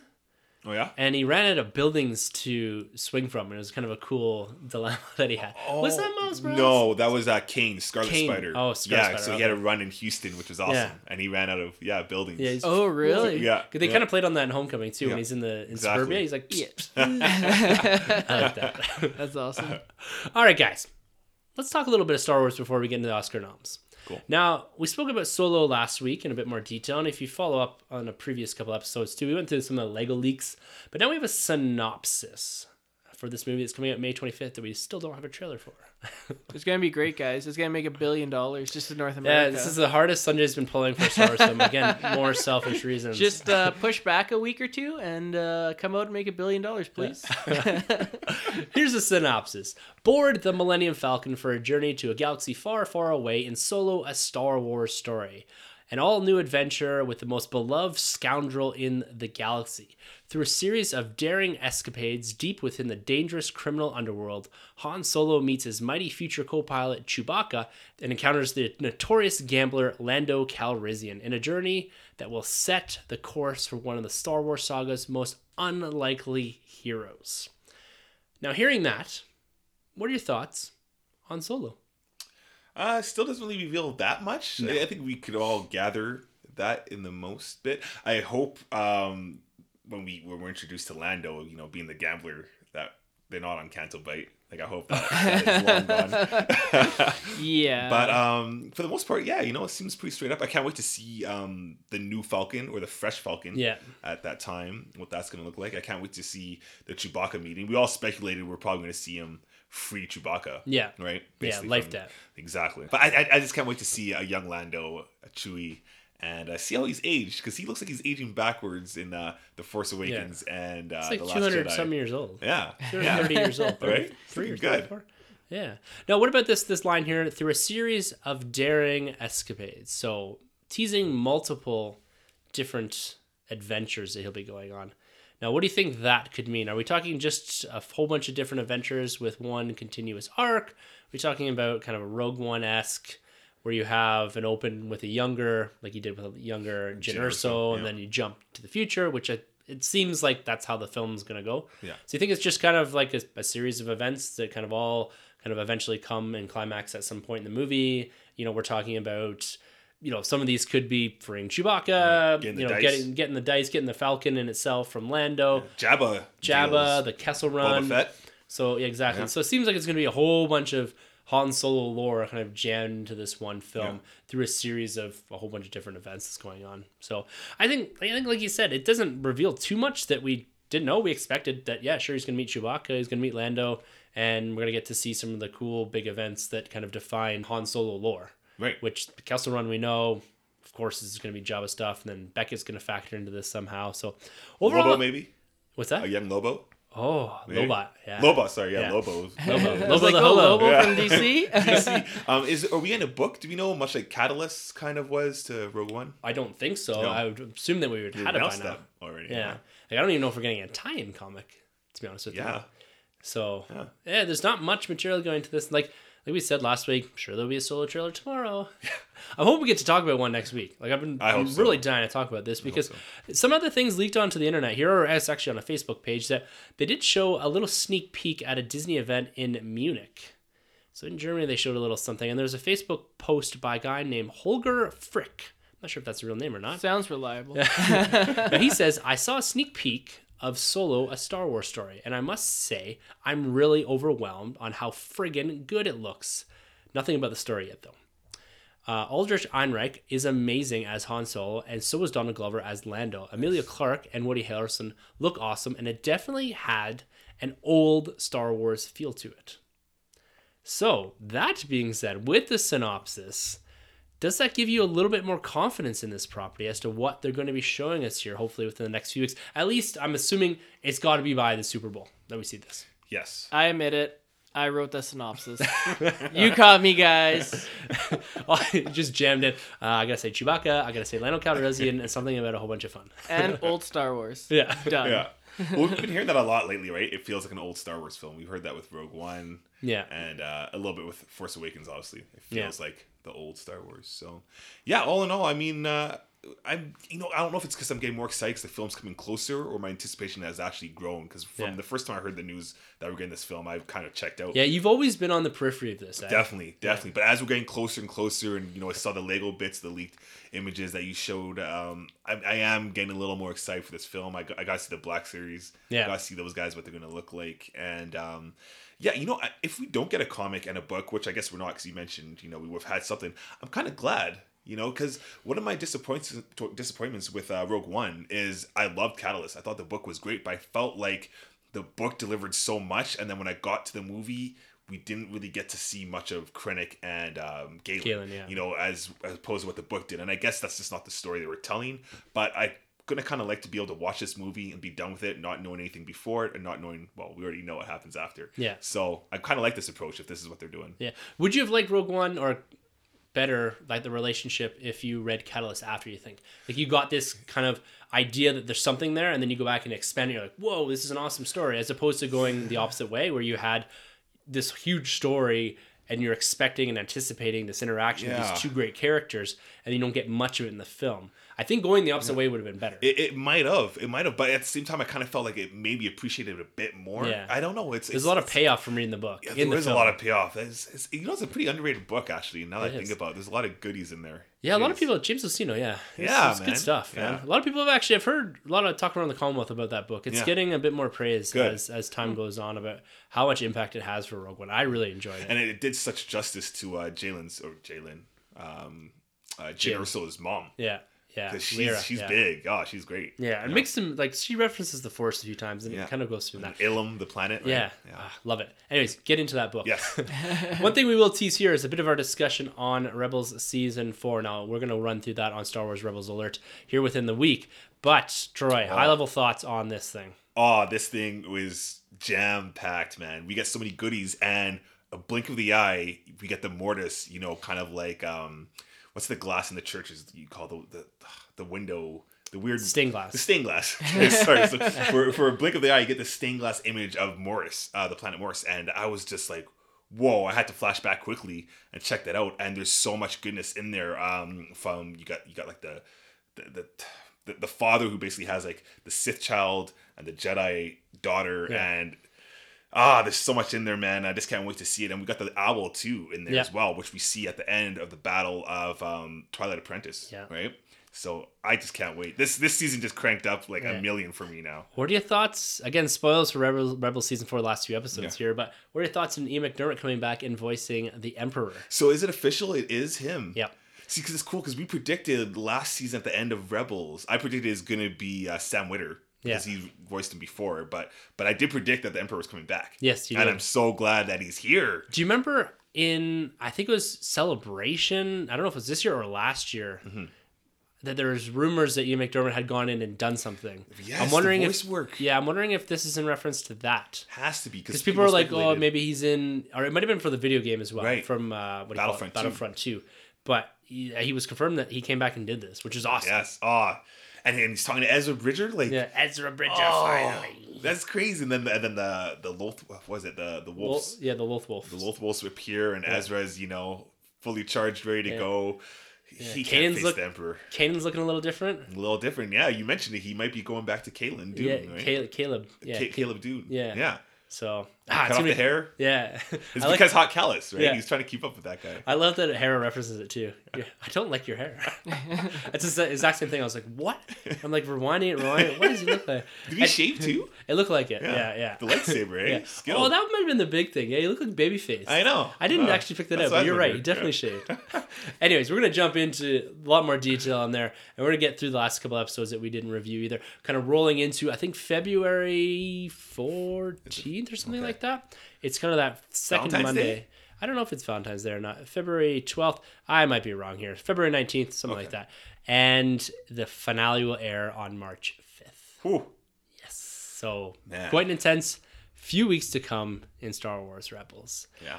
But before we get to there, we're going to run through the Oscars on the way to the season finale, series finale of Star Wars Rebels. So we just got word on the Oscar nominations, and we're going to have a little discussion around this. We we usually like to do a run through the Oscars. It's kind of fun. We do a bit of a beer bet.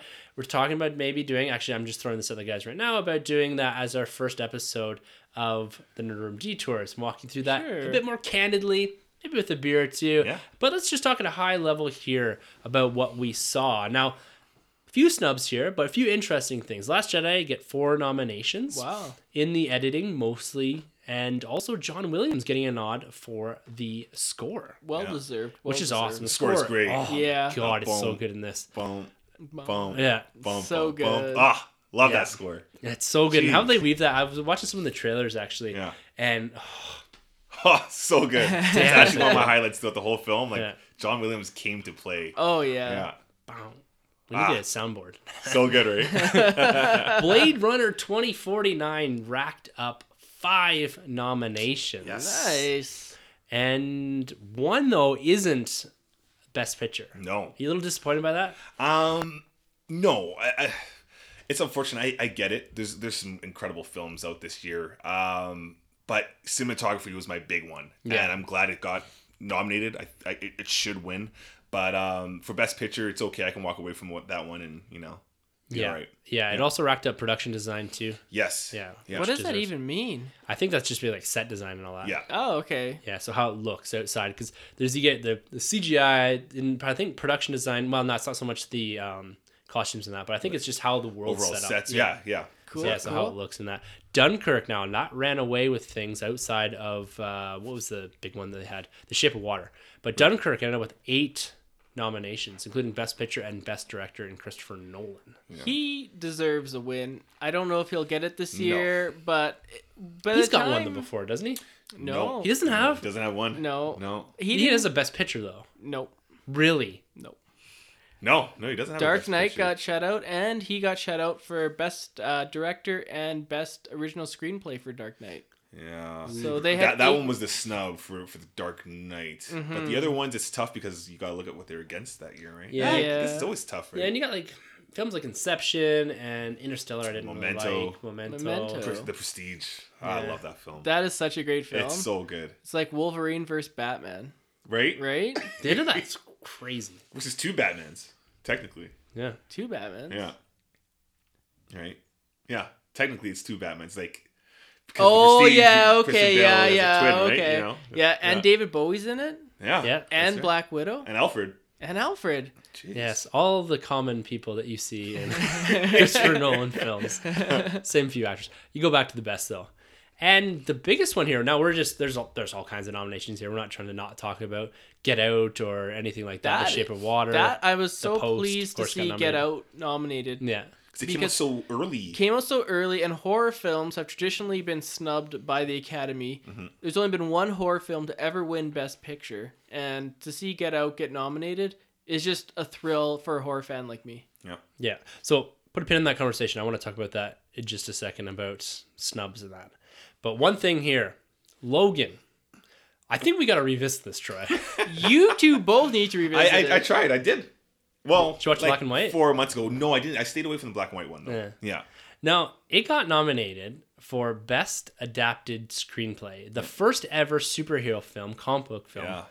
I wish I shouldn't say comic book film, superhero film, in history to receive a Best Adapted Screenplay nomination. Now, at this table, two thirds of us did not like that film. Not that I didn't like Hugh Jackman. Maybe Patrick Stewart got He was- snubbed here. He was great. Maybe he should have Best Supporting in that. I agree. But the adapted screenplay, that was the thing I had the biggest issues with. Was the actual screenplay. And now it's here getting an Oscar nomination. Sunjay, do we need to revisit this? Absolutely. This is, I think I had this number two of my yearly list, just behind Wonder Woman. You're not alone. A lot of people love this film. This is a tremendous apparently, film. yeah. uh, Collider Video just did a top 50 superhero films, and I think this came in at number two. That list was pretty bogus. I I agree. Maybe one day we'll tear it apart, but uh, yeah, I mean Logan. This is an amazing film. Just the heart in this film. It's it's like a western. It plays out like a western. And one thing is, the Academy loves westerns, and this feels kind of like that western feel. The cowboy going out to his last gunfight or something. Yeah. You know, so I love this film. It's it's great. I mean, just embrace Best Logan. adapted screenplay though. I think so, yeah. I mean, I haven't seen all the films out there, but from the ones I did see, I think this this is terrific. You know, we talked about this a bit before the podcast, but what's it adapting? Like, Yeah, that's the thing. It's Like- not Old Man Logan. No. yeah, I, Yeah. in part is, but is it adapting a character? Like, I don't. It's interesting because it's. Does it fall into this category? It's kind of like okay, so if you have a movie like say Jurassic Park, it's based on a book, that Yeah. would be adaptive. Right. But if say the sequel, uh, the which is also based on a book, yeah. Yes. okay, but the third one, if the third one was great, um, would that be adaptive or would that be original? Because it's based off two previous books, but not one specifically for that movie. When it does it move into adaptive when it's adapting like a character from a previous iteration of of a film? So, for instance, if it's like Peter Pan, right? Would that be oh yeah, I think Right? so because Yeah. it's like Yeah. based on but like, what Peter about Pan. what about like a sequel to a movie that was adapted from a book? like, The um, Godfather Part Two. Is it yeah? So I, I don't know. there's no book, right? I think there's just the one. There's so is that one. original or is that adapted? Right. That has what- to be original because there's there's nothing to go off of except. But you're adapting. first. Adapting. I don't But, know. I but gotta, yeah, because you're not adapting a story, right? It's it's a brand new story. It's you never been told before. yeah, like I guess you could be adapting Old Man Logan, but you're not really adapting it. There's Yeah. no there's no story here. You're you're adapting to a screenplay. Like usually there's a would be a framework set up, right? Like you read Jurassic Park, Michael Crichton book. There's a framework there. It's not adapted uh, like word for word or anything like that. No. But I think what they're nominating here is you're taking your source material and you're doing the best job translating that onto screen. I don't know what this is translating Right. because the mm-hmm. story in there is not like a s like some elements of it, like him being old and kind of the world kind of going to shit and stuff like that. Yeah. That's that's in the comic book, but the whole way it plays out isn't. Completely different. Especially the stupid end part. Oh yeah, and and the middle part with his ex clone or whatever the case is. that's the part. That's the dumb part I'm talking about. yeah. Oh okay. Oh yeah, yeah you're referring to the kids. yeah. Going back to Troy's example, X twenty three maybe that run. Are they adapting that? No, because they it's adapt, still like- completely different too. They jammed three or four comic book runs loosely together. I use the term loosely, Right. extremely loosely. Going back to Troy's example when he brought up Peter Pan, Yeah. a movie like Hook, Exactly. it has Peter Pan in it, but it's nothing to do with the original story. Exactly, because it's never been told before. So what would that have been? Original or adaptive? See, that's why I think that that would be an original. Much like, wouldn't this be an original? It should be, but maybe the originals were too strong that they're like, well, we got to give comic book fans one nomination because we've screwed them over for years. So part, part of me feels like, and if you guys out there have more clarity on this, I'm sure the internet does, but part of me feels like adapted is you're taking from something that exists before, and that would technically include a previous iteration of someone in film. Exactly. So then, would the Last Jedi be adaptive because it's adapting or going forward and furthering the narrative of Rogue One? Now, see, again, I would say Or sorry, that's- The Force Awakens. Force Awakens. Again, I'd say that's an original screenplay because we've never had the Last Jedi in any other medium. But we've So- had those characters in the past Yeah. that have been. But typically, sequels don't get nominated, right? Except the Godfather. I think the Godfather did. Yeah. Yeah. So, and uh, Lord of the Rings, what was that? Oh, Return those are based King. on the books. Yeah, exactly. so the first thing that comes up in Google here is adapted screenplays are based on other works, while original screenplays are based on the writer's own ideas. Exactly. So the key thing here is adapted screenplays are based on other works. So coming from something from before. So that could be anything then. So just yeah, 'cause so Hook would Logan- be an adapted screenplay right because it's coming you from an have idea. Kid Right. Yeah. Hook. And so because we have Logan, Wolverine, and the other Yeah. X Men, so then it still counts as adapted. Oh, adapted. okay. Yeah. Yeah. So That makes sense. Adapting an idea. It's not like a new original thought. Right. Like all most Christopher Nolan films, like Interstellar, original screenplay. original, yeah. Right. Yeah. Um, Inception. Like like stuff. Tarantino, it's all original. Yeah. Yeah. Yeah. Yeah. So interesting. Like I don't know if I, I fully like I love seeing stuff like that get nominated, but I'm not fully there in support of that nomination. I am from a comic book movie superhero film perspective. Maybe not for that film indeed. Is Yeah, there it's go any? self- back and revisit. I probably will Yeah. now. Yeah. Is there any other comp or superhero films that came out this year that you think had better screenplays? Um, good point. Good, good, good. I, Uh, I, I could, of course, I could be biased. and I could say Spider-Man, but I still wouldn't say it's worthy of an Oscar. No. much like I'd say this isn't worthy of an I'd, Oscar. I'd say that to me, the screenplay of Homecoming. Can I say that? Is it better than Logan? Yeah, Yeah, yeah. but I don't think I don't think it an should. No, I don't think it should get an Oscar. Yeah. Yeah. You know, it's pretty you know blueprintish, Yeah. bulk standard. It's good. Yeah. You know, does Wonder Woman deserve something like that? Uh, I don't think so either. No. I think it deserves something. I think the fact that Wonder Woman didn't get a got- single nomination, In fact, they You got say shut out. costume design. costume design was awesome. Like you had the Amazons, you had the 1920s World War One uniforms. I'm surprised Yeah. they didn't get something for that because I even like the idea that Wonder Woman, the the progressive design of the Amazon outfits, right? The Right. costumes. Yeah. It's not all skin, right? Right. It's something that looks like what a warrior would wear. Yeah. Mm-hmm. And then even when you go back to old England, like that time looks Yeah. great. Yeah. Oh, yeah, great. And World War One dresses, too. World War One, Yeah, Yeah, there's a lot there. So I don't know if Something like production that. design or costume design, something like that. Exactly. You know, it, it's hard to break in, and that's something that I want to touch on here. It's hard to break in these type of films into your best picture, your your you know your your best director, like adapted screenplay. We're getting some traction in original screenplay, cinematography, even like Oh yeah. these are to me some of the bigger bigger prizes at the end of the day is it time and i'm almost certain we touched on this last year is it time to split out the same way the golden globes do and start doing a different category for best picture because how do you you know this is, and it comes almost to the idea like then you're starting to self reward and do all this stuff Yeah. which some of this already is. But how do you include some of these other films like Wonder Woman or Logan or something to that effect that Blade Runner 2049 that maybe should be within these top 10 like that's why it was expanded out to 10 was the Dark Knight effect Yeah. right? It was to include mm-hmm. films or more films like the Dark Knight that traditionally doesn't fit or conform to the idea of the Oscars but you're seeing all these films. Like you look at the top films for the year, and none of them get nominated for Oscars. Now, does that speak to the appeal of or the mass appeal of films versus the quality of the film? I don't think so. Mm-hmm. Maybe it does a little bit.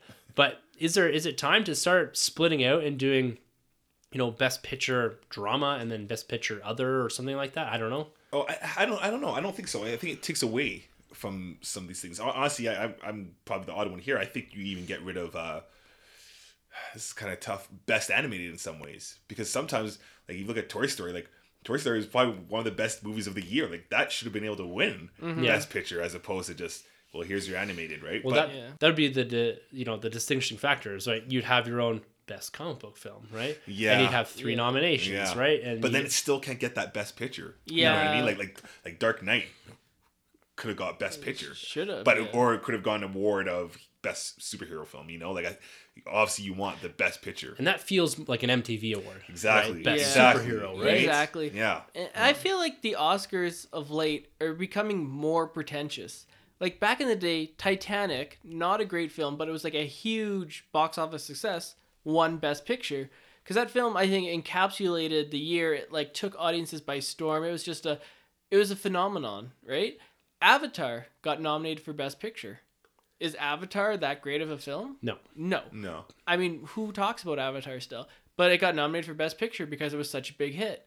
now Now James Cameron. look at all the nominations that got nominated for Best Picture this year. I bet you if you added them all up, they made not even two hundred million dollars at the box office. But that's fine because it shouldn't be based on the box office. It should be based on the quality. But I think it should play a factor in it a little bit because it speaks to the popularity of the film, right? Like the best picture of the year um, should encapsulate that year in film, and you get stuff like Wonder Woman, where everything that's going on right now in Hollywood, and you had this awesome movie with Wonder Woman, and for it not to even to get a single nomination is Yeah. crazy to me. Like, But but but then also comes down to MTV. Like that's like an MTV award in a way because yeah, I think some of these films too are independent. They're low budget. They don't have the marketing behind them to pump out a thing like a Justice League or uh, a Wonder Woman at the same time, right? Right. So it, it kind of turns into a popularity contest in some ways if, if it's based not just off box office, but if you were to throw in that as a factor.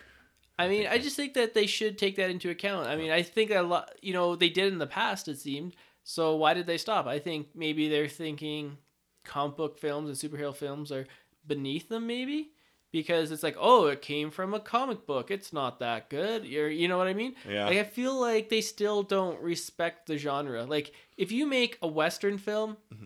even if it's just an average film, you're gonna get like Oscar buzz because it's a western film.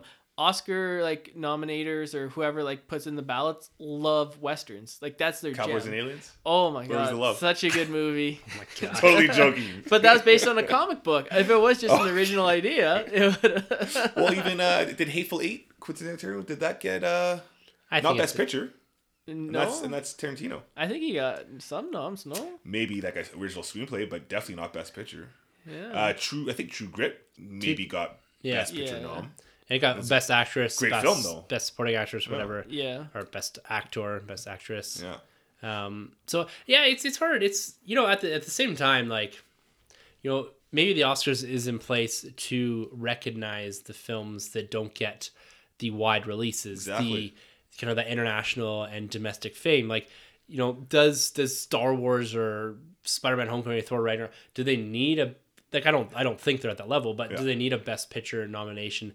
For that prowess? No like they made they made three four hundred five hundred a billion dollars right? They've got that wide praise. They've got that that kind of recognition already. Yeah. you know is the oscars maybe more suited for recognizing films that that don't get that that same distribution? Mm-hmm. And being able to to make a good movie and have it honored still on the same playing field as everything that makes a billion to you know a couple million bucks in theaters. Right. so yeah yeah it's one of those things like as fans of this genre yeah of course we'd like to see a bit more representation there but is it overall deserving i don't think so in don't every think so. case Like, we'll, we'll get there in time. I mean, these are like like Logan. logan's the first know, step it's the right first- Yeah, step in the right I- direction. I, I feel don't like it should have been nominated for Best Picture. Really? I think so. Yeah, But, you have, but have you seen all the other best pictures too? Right? I have absolutely seen all the other Best Pictures. so you have seen call me by your name darkest hour dunkirk get I have out seen Dunkirk and Lady Get Out. Bird, No. Phantom Thread, The Post, The Shape of Water, No. three billboards outside of Ebbing, Missouri. Yeah. No. See, so I've seen three billboards. I haven't seen Shape of Water yet, so I've seen three billboards. Is that I've- worth watching? Uh, yeah, totally. It, it's it's really cool. Um, ah, the guy Hammer, Justin Hammer, So- Sam Sam Rockwell. Rockwell. He's Yeah. great. Yeah, he- he's, great. he's And- a and terrific Allen. Actor. They're all good, and, and the lead. Yeah, Armie She's- Hammer's in that too, right? No, that's Call Me by Your Name. Call me by your name, yeah. Yeah, he I got have- snibbed. Yeah. Um, uh, I know what do you call it? Uh, sorry, I lost my train of thought with the other film there. Lady Bird. I, I feel like it's pretty overrated. I didn't really care for that movie that much. Dunkirk's great, mm-hmm. obviously as The well. Post, that's Steven Spielberg, Tom Hanks, and Meryl Streep. Yeah, yeah. Three multi-time. Right. What are you gonna do against Do you think that? they just like see these people and they're like, oh, they've been nominated like five times? Like Leonardo DiCaprio, he finally won the Oscar for The Revenant, but a lot of people are saying like he was he was been in better films before I that. think so. Yeah. But they give it to him for The Revenant because he's been nominated like a bunch of times. He may or may not be in another film he gets nominated for. Exactly right. Like some, I think there is a, a bit of politics in in this as well. Like hundred it's, percent, yeah. hundred percent. Especially when you look at sometimes the way they place the leads. Like um, the one year with Andrew Garfield, Social Network. It was weird because Christian Bale did the fighter, and Christian Bale, uh, I believe he was nominated Supporting.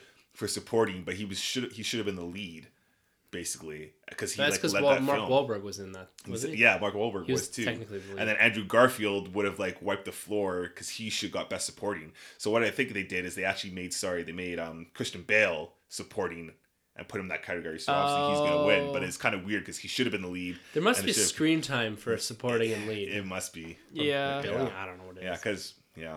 I guess that just proves weird. Batman beats Spider Man. Ah man, you're killing me here. All right. Well, we're going to be taking a deep dive into this a little later on in maybe the Nerd Room Detours premiere Yeah. episode, but we will be following the Oscars here. It's something, like I said, we like to do every year. It's kind of fun to run through. It's our Super see what wins. I'm always always got my fingers crossed for Star Wars: The Last Jedi, or Star Wars in general winning these things. Hopefully, I really, I the one I really want to see win is John Williams for that score. That's my mm-hmm. big one. If it doesn't win, sound like visual effects, is up against Blade Runner, Guardians Two, War for the Planet of the Apes, which should probably win I think so. you know so kong skull island so like there's there's a lot of good kind of in the effects there so there's a lot to follow up here and it's it's always kind of fun going through and eh, like i'm probably not going to make my way through many more than just dunkirk and potentially The Shape of Water. Got to see that one. Yeah, Yeah. I want to see that one so, So- bad. Any uh, Suicide Squad nominations again? Uh, nothing. Best best hair and makeup again. Logan. Suicide Squad two. Logan gonna- is your Suicide Squad of this year. That's the best part of the whole thing is that Suicide Squad won an Oscar. Uh, it's awful. The awful. the suicide or the Oscar winning film Suicide Squad. Oh. What a- I, I, you, I, you have to say that now. It won. I strongly dislike that. I just never bring it up. So the DC universe has one Oscar win, but the Marvel universe so far has zero. So Are you I, sure about that? I, I guess we know which it one's must have more an successful. effect or something. I don't think so. Didn't, didn't Winter Soldier get? s- Yeah, See, Winter Soldier, was best something that adapted screenplay. Yeah, That should have gotten it. yeah. hundred percent. that is something in my opinion that could have possibly been like best picture. Yeah. I'm with you to the end, Bucky. And then he snaps out of his like kill rage. What's up with that? Okay, you guys get on Martha. That's just as bad in my opinion. He punched him like a thousand times. I'm with you to the end. All he did was yank him out of the water. He saved his life. You should Yeah. just let him die. No. And then we wouldn't have got Civil War or Infinity War anything good. Long haired, bearded Captain America. Anyways, gonna be pretty we're cool. running long here, guys. We're going to get out of this episode while we're ahead. if you guys would like to be a part of the show, make sure you email us at thenerdrm at gmail.com. You can always hit us up on Facebook or our YouTube pages. And as always, we like hanging out on Twitter. Our handles are at the end of the episode. And you can always get at us like Grabs Granite did through our website. Just click on contact us, and there'll be a little form you fill out there, and it'll come straight to our emails. We're always looking for contributions from you guys, the listeners. It's always a ton of fun kind of walking through some of those questions. Going to the next couple of weeks, we've got, I'm going to say right now, a Han Solo trailer for next week. I hope so. It's happening. Bold, bold. It's happening. If not, then we'll cut a trailer. Yeah, we will. cut We'll a trailer. act it out. Sunjay is now Han Solo. Can we all do our best Chewy voice? Like- okay. Troy. Oh god damn! I don't know how to do this. You gotta get, you gotta get prepped, man. yourself into. Chewy. It's not Groot. Chewy. What are you doing? You ever seen Star Wars? That's Star Wars, right? Uh, Yeah, that's what he says all the time. back to school. I can't wait till you're running around in Chewbacca costume for Solo yelling Chewie. yeah, it's happening. Yeah, it's hundred percent. I hope you're getting. I hope you're getting it. What if they delayed it like a week? Does does he get out of it? I then? get out No, of he it. said to Christmas. Okay, no, I all right, didn't. just making sure. I said that they're not gonna come Just out on the sure. day that Okay. it said. This is a shout out to Corey at Tumbling Saber. He's got his finger on the pulse of Yeah, this one. fact check that, Yes. please. I I said they're not gonna come out on the day that it came out. So if it's delayed even by like 24 hours, I'm off the hook. Yeah, Ron Howard's running with it to the. I've got it. Don't worry. He trips and falls Say and it's a breaks Saturday it.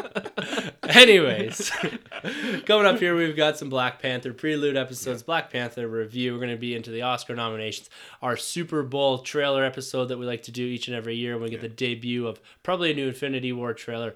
Oh, I'm hoping at least by then a solo trailer and a few others for potentially Deadpool 2, I would think. Yeah. Yeah, we got some big Dark things coming Phoenix? down. Dark Phoenix, maybe. Yeah, you're right. So there's a few trailers, few films out there that are asking. Maybe Venom. Don't know. Maybe just something symbiote. Who knows? Something. We'll be running through all those in quite a bit of detail, running into the end of February. So lots to talk about in the next coming weeks.